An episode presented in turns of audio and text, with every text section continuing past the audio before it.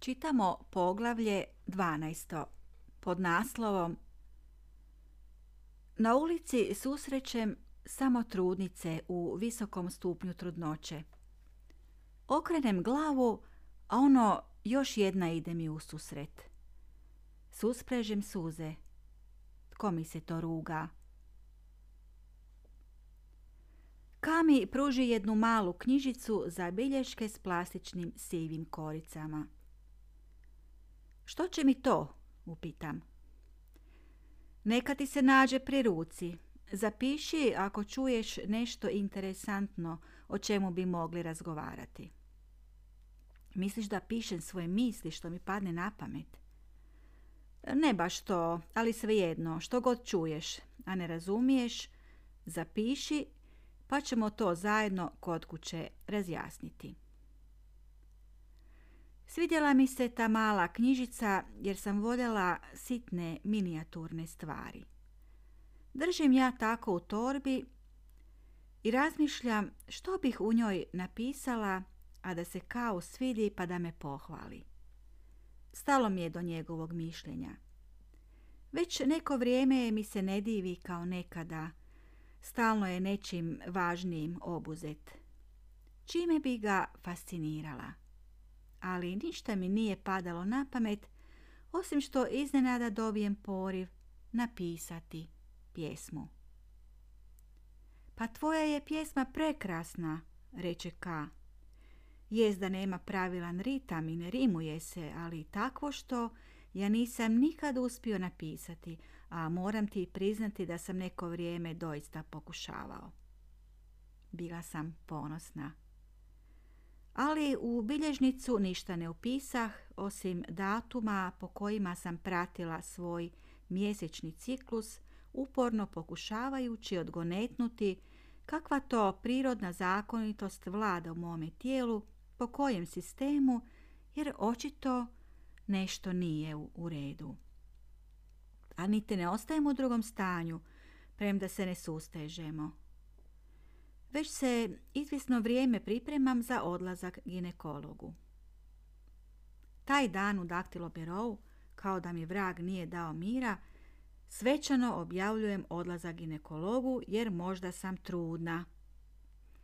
Odlazim veselo i s velikim uzbuđenjem, skidam se potpuno i oblačim bijelu kutu. Ginekologinja tako traži. Osjećam se nezgrapno u prevelikoj halji i plastičnim šlapama. Kod nje je mračno i čudim se kako će me vidjeti pregledati. Udati ste? Upita me. Da. Koliko dugo? Pita dalje. Dvije godine, odgovorim stišćući zube. Ginekologinja nije gruba, ali njezin dodir izaziva veliku neugodu navere mi krv u lice. Trošite li nešto za kontracepciju? Ne, u stvari mislila sam, je li sa mnom sve u redu, jer duže vrijeme pokušavamo. Razmotrivši moju sivu knjižicu, završivši pregled, reče neobzirno. Nemojte se ni nadati da ćete ostati u drugom stanju. Po ovom što tu piše, uopće nemate ovulacije – Takvi slučajevi su poznati i obično djeca izostaju, ali naravno može se pokušati na drugi način. Ako se odlučite na liječenje, potreban je i nalaz supruga, ali za sada nemate nade ako nešto ne poduzmete. Uz naputak da si pratim ciklus i temperaturu, uz kratak tečaj kako prepoznati krivulju koja treba naglo skočiti pa naglo pasti u slučaju ovulacije, Završen je pregled njezinim riječima. A vidite, toga kod vas uopće nema, ali ipak zapisujte. Nisam znala što bih rekla, što bih mislila. Bila sam šokirana. Kad sam se malo pribrala, pomislila sam. Kako? Kako ću mu reći? Kako će on tek biti razočaran da ima ženu koja mu neće roditi dijete. Pa to je strašno. Ja nisam žena. Ja uopće nisam nikakva žena. Zašto sam odlučila odmah otići na posao? Vjerojatno sam se žurila da mu se požalim, da plačem, da me svi tješe kako će sve biti u redu. Osjećala sam se poput povrijeđena djeteta. Da sam barem bila toliko pametna i odlučila otići kući i dobro se tamo isplakati, gdje me nitko neće vidjeti niti sažalijevati. Vraćajući se na posao, a bilo je oko podne, na ulicama je bilo mnogo ljudi. Uobičajena podnevna gradska gužva, kao da ljudi ne moraju biti na poslu. Susprežem suze. Eto, tu su negdje ispod grla, nisu još izašle. U glavi mi se vrti i ništa ne čujem. Za mene je srušen svijet. Lijep sunčan dan, život je predamnom, mlada sam, ali osjećam beskrajnu tugu i usamljenost. Kao da mi je netko opalio velik šamar ili mi je oteo najljepši životni san. Shvatim da nemam nikoga kome bih se ovoga trenutka požalila. Nemam prijateljicu, niti prijatelja. Sa svojim roditeljima nemam bliskih kontakata. Sve krvu ne volim odviše, a da bih joj pokazala svoje osjećanja. Zar nas nije nedavno prekorila zašto čekamo s djecom? Jer ako nešto s nama nije u redu, onda se trebamo liječiti. Da, to je rekla, a ja sam se uvrijedila. Kako ću joj sada izaći pred oči? Došavši pred zgradu, brzo sam pojurila prema kavom uredu. Banula sam u sobu i ne obazirujući se na danu koja je sjedila i s njim razgovarala, brizne mu plać. Oni su rekli, oni su rekli da neću moći imati djece. Dana je ustala utješiti me govoreći da se smirim i da sve od početka ispričam, a ja sam samo plakala i plakala. Sve čekam što će Ka reći, ali on mirno sjedi u fotelji i puši. Dana nakon izvjesnog vremena ode kako bi nas ostavila same, a ja sa strahom i beskrajnim sramom, s osjećajem bezvrijednosti, pogledam prema njemu. Što ćemo sad? Pitam ga kao da on ima neko rješenje. Ništa. Pa i ne moramo imati djece. Smiri se. Možda i bolje tako. Nije me zagrlio, nije me tješio, već samo razmišljao i šutio. Tako sam htjela da pokaže tugu pa da malo zajedno plaćemo, da se tješimo, da odlučimo poduzeti sve da imamo dijete, ali ne, to je izostalo. Utučeno, razočarano i uplakano odem u daktilobiro. Već se vidjelo da sam plakala, a i nisam htjela sakriti groznu istinu. Neka svi znaju pa da ne moram ništa skrivati, niti se opravdavati. Nekako i nisam imala više volje plakati jer suze su mi zamrle. Znala sam da su ostale neisplakane, ali progutala sam ih. Željela sam ih podijeliti s njim, ali on ih nije htio primiti. Što mi je drugo preostalo, nego se ušutjeti i o tome više ne govoriti. Roditeljima nismo ništa rekli, ali začudi me nakon dva dana jedan papirić kojeg mi Ka preda i to zamisli kao da je veseo, kao da mu je od nečega laknulo. Pogledam. To je njegov nalaz. Prekrižena nula. Što to znači? Nisam vjerovala da je pristao tako brzo napraviti pretragu nakon što sam mu ispričala što je ginekologinja rekla.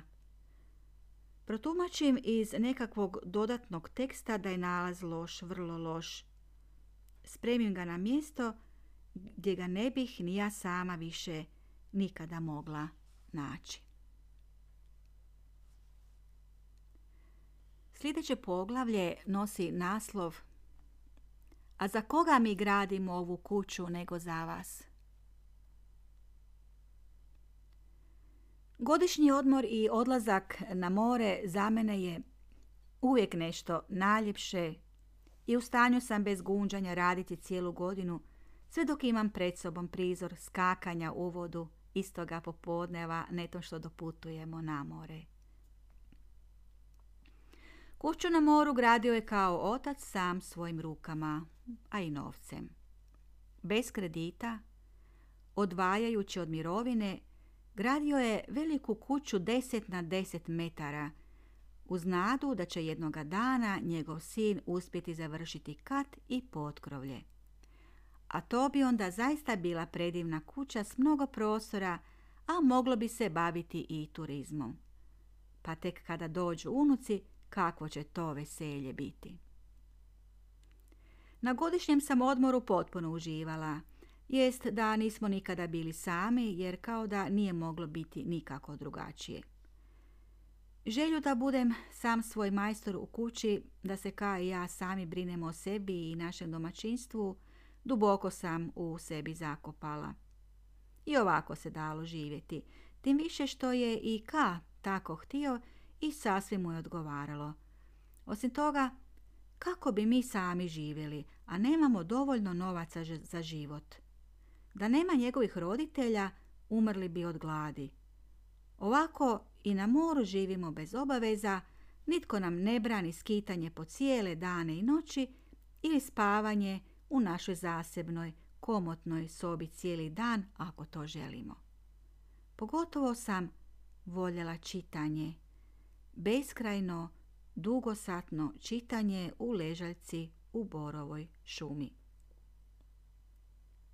Osjećala sam da postojim još uvijek negdje blizu sebe, da svoje izvorno postojanje još uvijek držim u sebi, premda to ne smijem pokazivati, jer kad bih postala ja, onakva, kakvu me ka upoznao, postao bi, čini mi se, nezadovoljan i nastojao bi me uvijek upozoriti na ponašanje, na moj sklop misli koji se ne uklapa u sklop sada udane žene, a pogotovo njegove žene. Jer vrlo kratko je trajalo vrijeme njegova divljenja koje je zatim usmjerio na moje mijenjanje i za kojega bih trebala biti netko drugi, osoba po nečijem drugom ukusu. Osjećala sam da nešto nije u redu. Čudna si ti, Biljka. Ne misliš glavom, nego cijelim tijelom. To je ono što me kod tebe fascinira, što ja nikada nisam mogao postići. U nekim stvarima napravila si velik skok kada toga nisi svjesna, dok sam ja morao mnogo raditi na tome da bih uspio napraviti neki manji pomak. Ali u nekim stvarima kao da skrećeš u neko svoje ludilo.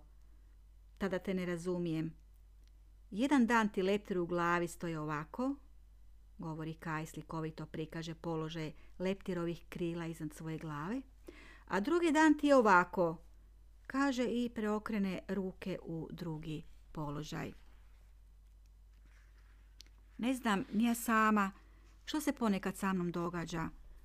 Samo znam da moram biti takva da si na taj način dajem odušak, postajem osoba od koje nitko ništa ne očekuje.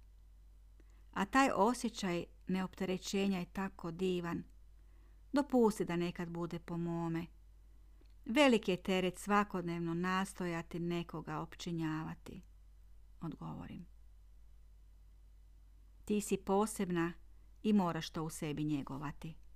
Ali neke stvari moraš prerasti, nisi više dijete. Ali ipak te volim, jako volim. Bilo mi je drago kad me hvalio. Hvaljenje mu poticalo na još jače odvajanje od prosječnosti. Bilo je tu i puno proturječja.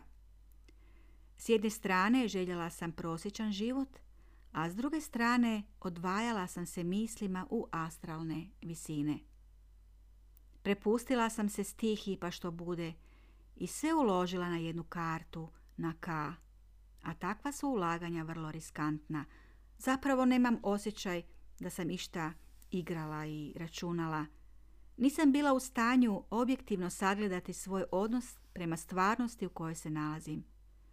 Gubila sam nadzor nad svojim životom i prestala brinuti o sebi. Vrlo sam podložna. Ležimo u ležaljkama. On može tako satima da ga ništa ne zaboli, niti leđa, niti vrat. Ja sam već utrnula i obamrla. More ispred mene u svojoj plavetnoj ljepoti.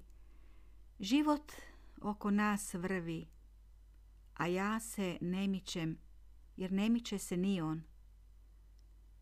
Ne želim ga ostaviti samoga ni jednog trenutka, niti se želim od njega maknuti da bih sebi omogućila malo samoće ili možda zaželjela biti s nekim drugim bićem. Ne zovem ga na kupanje, ne ludiram se, mirna sam, mirna. Smatrala sam da ukoliko pokažem svoju volju, da ću ka time uznemiriti i najvažniji cilj bio mi je zadovoljiti ga. Kako se on vremenom sve manje htio mnome baviti, zabavljen nekim svojim stvarima koje su ga zanimale, utoliko sam ja bila mirnija i tiša.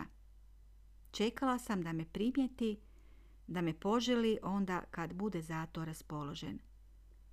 Čekala sam da on prvi odluči što ćemo činiti, o čemu razgovarati. Primjećujem da čak i ne razgovaramo više, a ako netko govori, onda je to on. Obično ja njega slušam.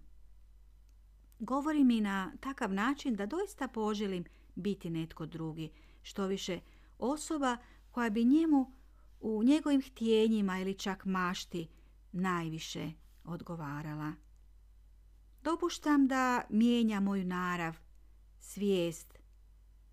Njegove su odluke moje. Usvajam ih kao jedine ispravne, a moje i onako više ne postoje, niti mi ih je potrebno donositi jer nema tu što da se odlučuje. Život mirno teče i sve je u najboljem redu. Međutim, njegov godišnji odmor nije poput moga. Javlja se na svaku ondašnju milicijsku stanicu ukoliko mijenja mjesto boravka. Nije miran, nije opušten, tek na trenutke. Kao da radi i na godišnjem odmoru. Posjećuje neobična mjesta, nepoznate mi ljude. Možda dobiva zadatak razgovarati s određenim osobama. Na primjer, tu večer posebno je bacio pogled na jednoga slikara. Običan slikar, pomalo jadan i neishranjen, vjerojatno bez posla, slikar koji slika pastelama portrete na plaži. Ali Kaga uporno opsjeda i prisiljava na razgovor. Već je kasno. Slikar je već umoran, uznemiren, izmučen, ali mora razgovarati. Razgovaraju o prošlim događajima i o ljudima koje ja ne poznajem. Slikara je strah, vidi mu se to u očima, a i drhti, želi pobjeći, ali ja mu ne želim pomoći, jer ne mogu biti na njegovoj strani. Ja sam na ovoj ispravnoj strani uz muža. Ka ga drži svojim nevidljivim panđama. Oči prodiru u sugovornika unatoč zatamljenim staklima. Samo promatram i ne upličem se u razgovor. Valjda Ka zna što čini, mislim. Sretna što nisam žrtva poput ovog slikara. Kako se samo ljudi daju uhvatiti u sumnjive poslove pa imaju kasnije problema, čudim se. Drago mi je što ja nemam veze s tim i što mogu mirno živjeti. U kaovoj pratnji osjećam se nadmoćno i zaštićeno. Prošećite malo s nama, zamoli nas majka. Kako ne bi udovoljili takvoj molbi? Šećemo uz more, pričamo, smijemo se i sretni smo. Naročito sam ja sretna i ispunjena jer uz majčin smijeh i kaj opušteniji, otvoreniji. Moje veselje i potreba da ga zagrlim, da ga držim za ruku dok šećemo, potiče i majku i oca da se prime za ruke. Majka skida svoj šal i zaogrče me njime, da se ne prehladim na večernjem povjetarcu. Ka skida svoj pulover i njime zaogrče majku. Umorni i ugodno omamljeni od večernje šetnje vraćamo se mračnom cestom prema našoj uličici. Ka ide prvi. Odjednom on odskoči na drugu stranu ceste. Za njim krenuše njegovi roditelji, međutim ja idem dalje, sama po lijevoj strani. Što je? pita napokon majka. Što si pobjegao na drugu stranu? Mogao te auto pogaziti jer uopće nisi gledao. Zmija, zmija je tamo bila, viče on uplašeno poput malog dječaka koji se prestrašio pauka u sobi. A svoju ženu si samo tako ostavio umjesto da si je povukao za sobom. Srami se, prekorjeva ga majka. Otac se smije. He, hrabrosti. Bilo mi je smiješno kad su ga prekorili. Kakva kukavica, nehotice pomislim i zasramim se zbog misli koja mi se nekontrolirano omakla. Ne smijem tako misliti o svome mužu. Pa svi se boje zmija, zašto ne bi i on? Ja ga volim i poštujem i ne želim o njemu misliti nešto loše. Uglavnom, ja nisam ništa vidjela, nikakve zmije, niti bilo što i nisam se prestrašila. I onako je mračno, a ako je bila zmija, vjerojatno se i ona uplašila.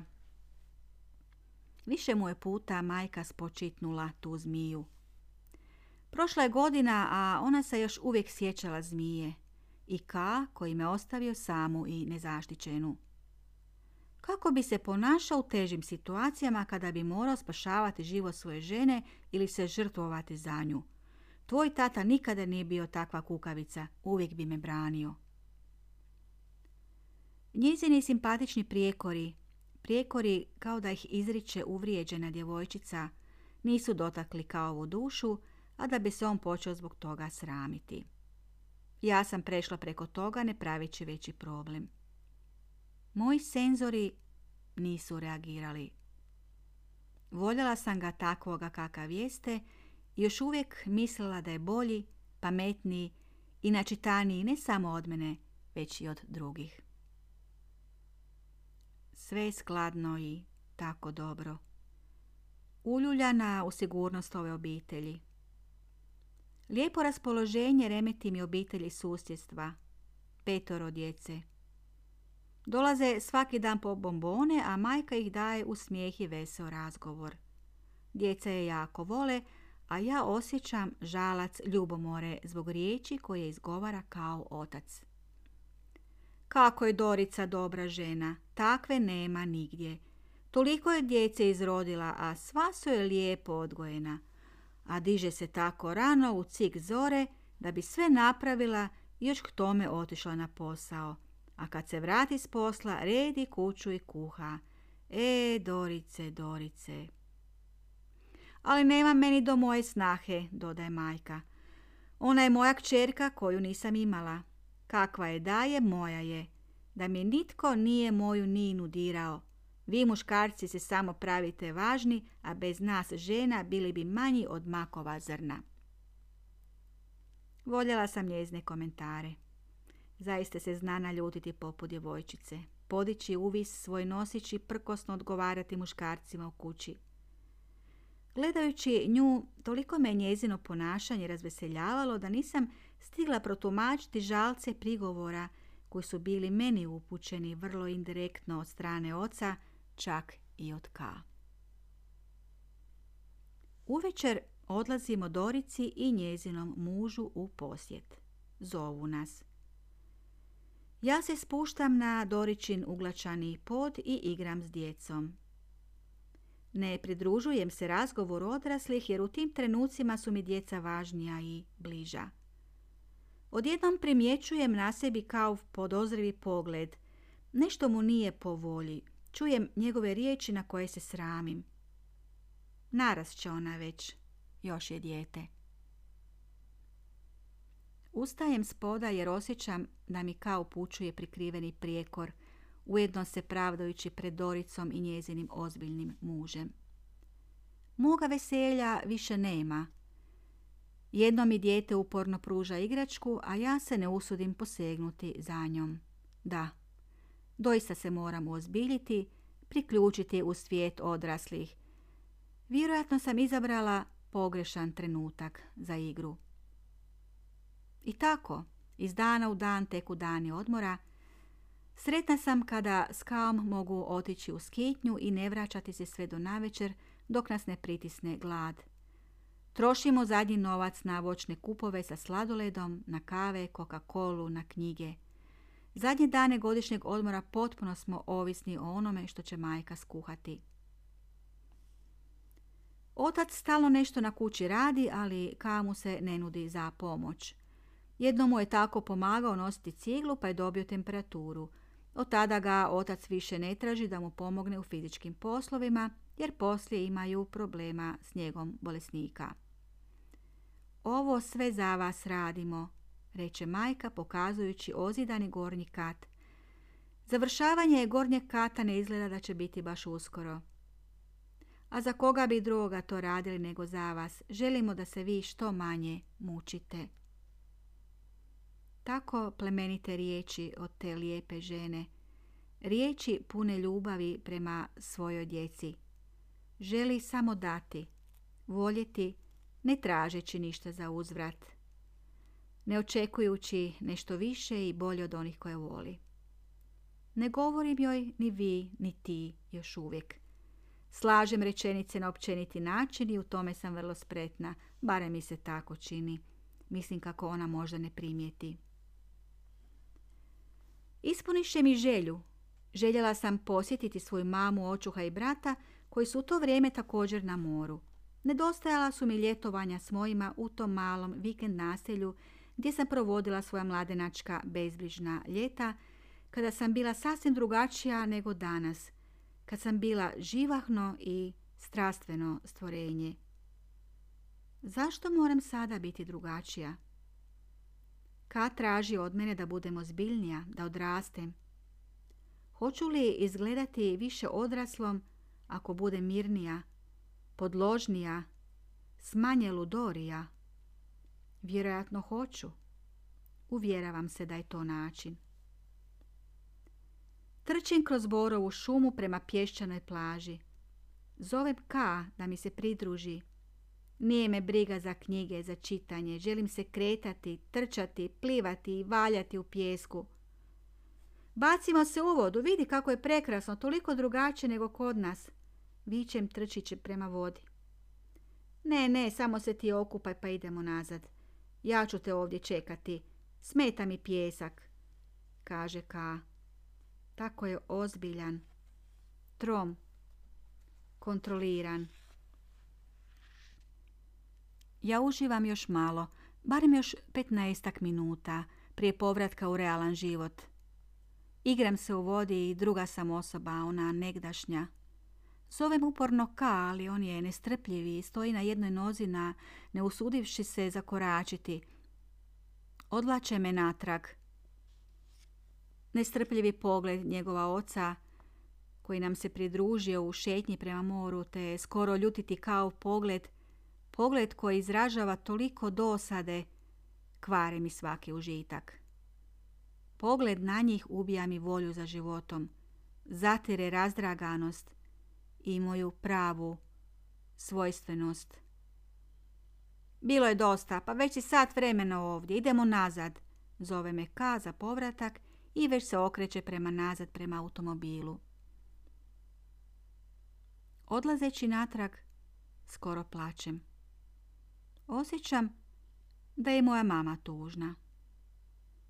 Ne mogu živjeti u dvije porodice. Ovo što sam sada izabrala, to je stvarnost. Povratka nema. Moram odrasti. Uvjeravam se u mislima. Kaj je raspoložen i veselo što se vraćamo nazad. U automobilu skoro pjeva, puno priča, ponovno je na svome. Ne brine se puno što ja osjećam. Misli da mi je bilo dovoljno ludorije, dovoljno nečega po mome. Smatra da je ispunio svoju dužnost, da se ne kaže kako mi ne da kontakt s obitelji. Nešto sam tu krivo povezala. Nisam imala snage izboriti se, niti sam to više pokušavala.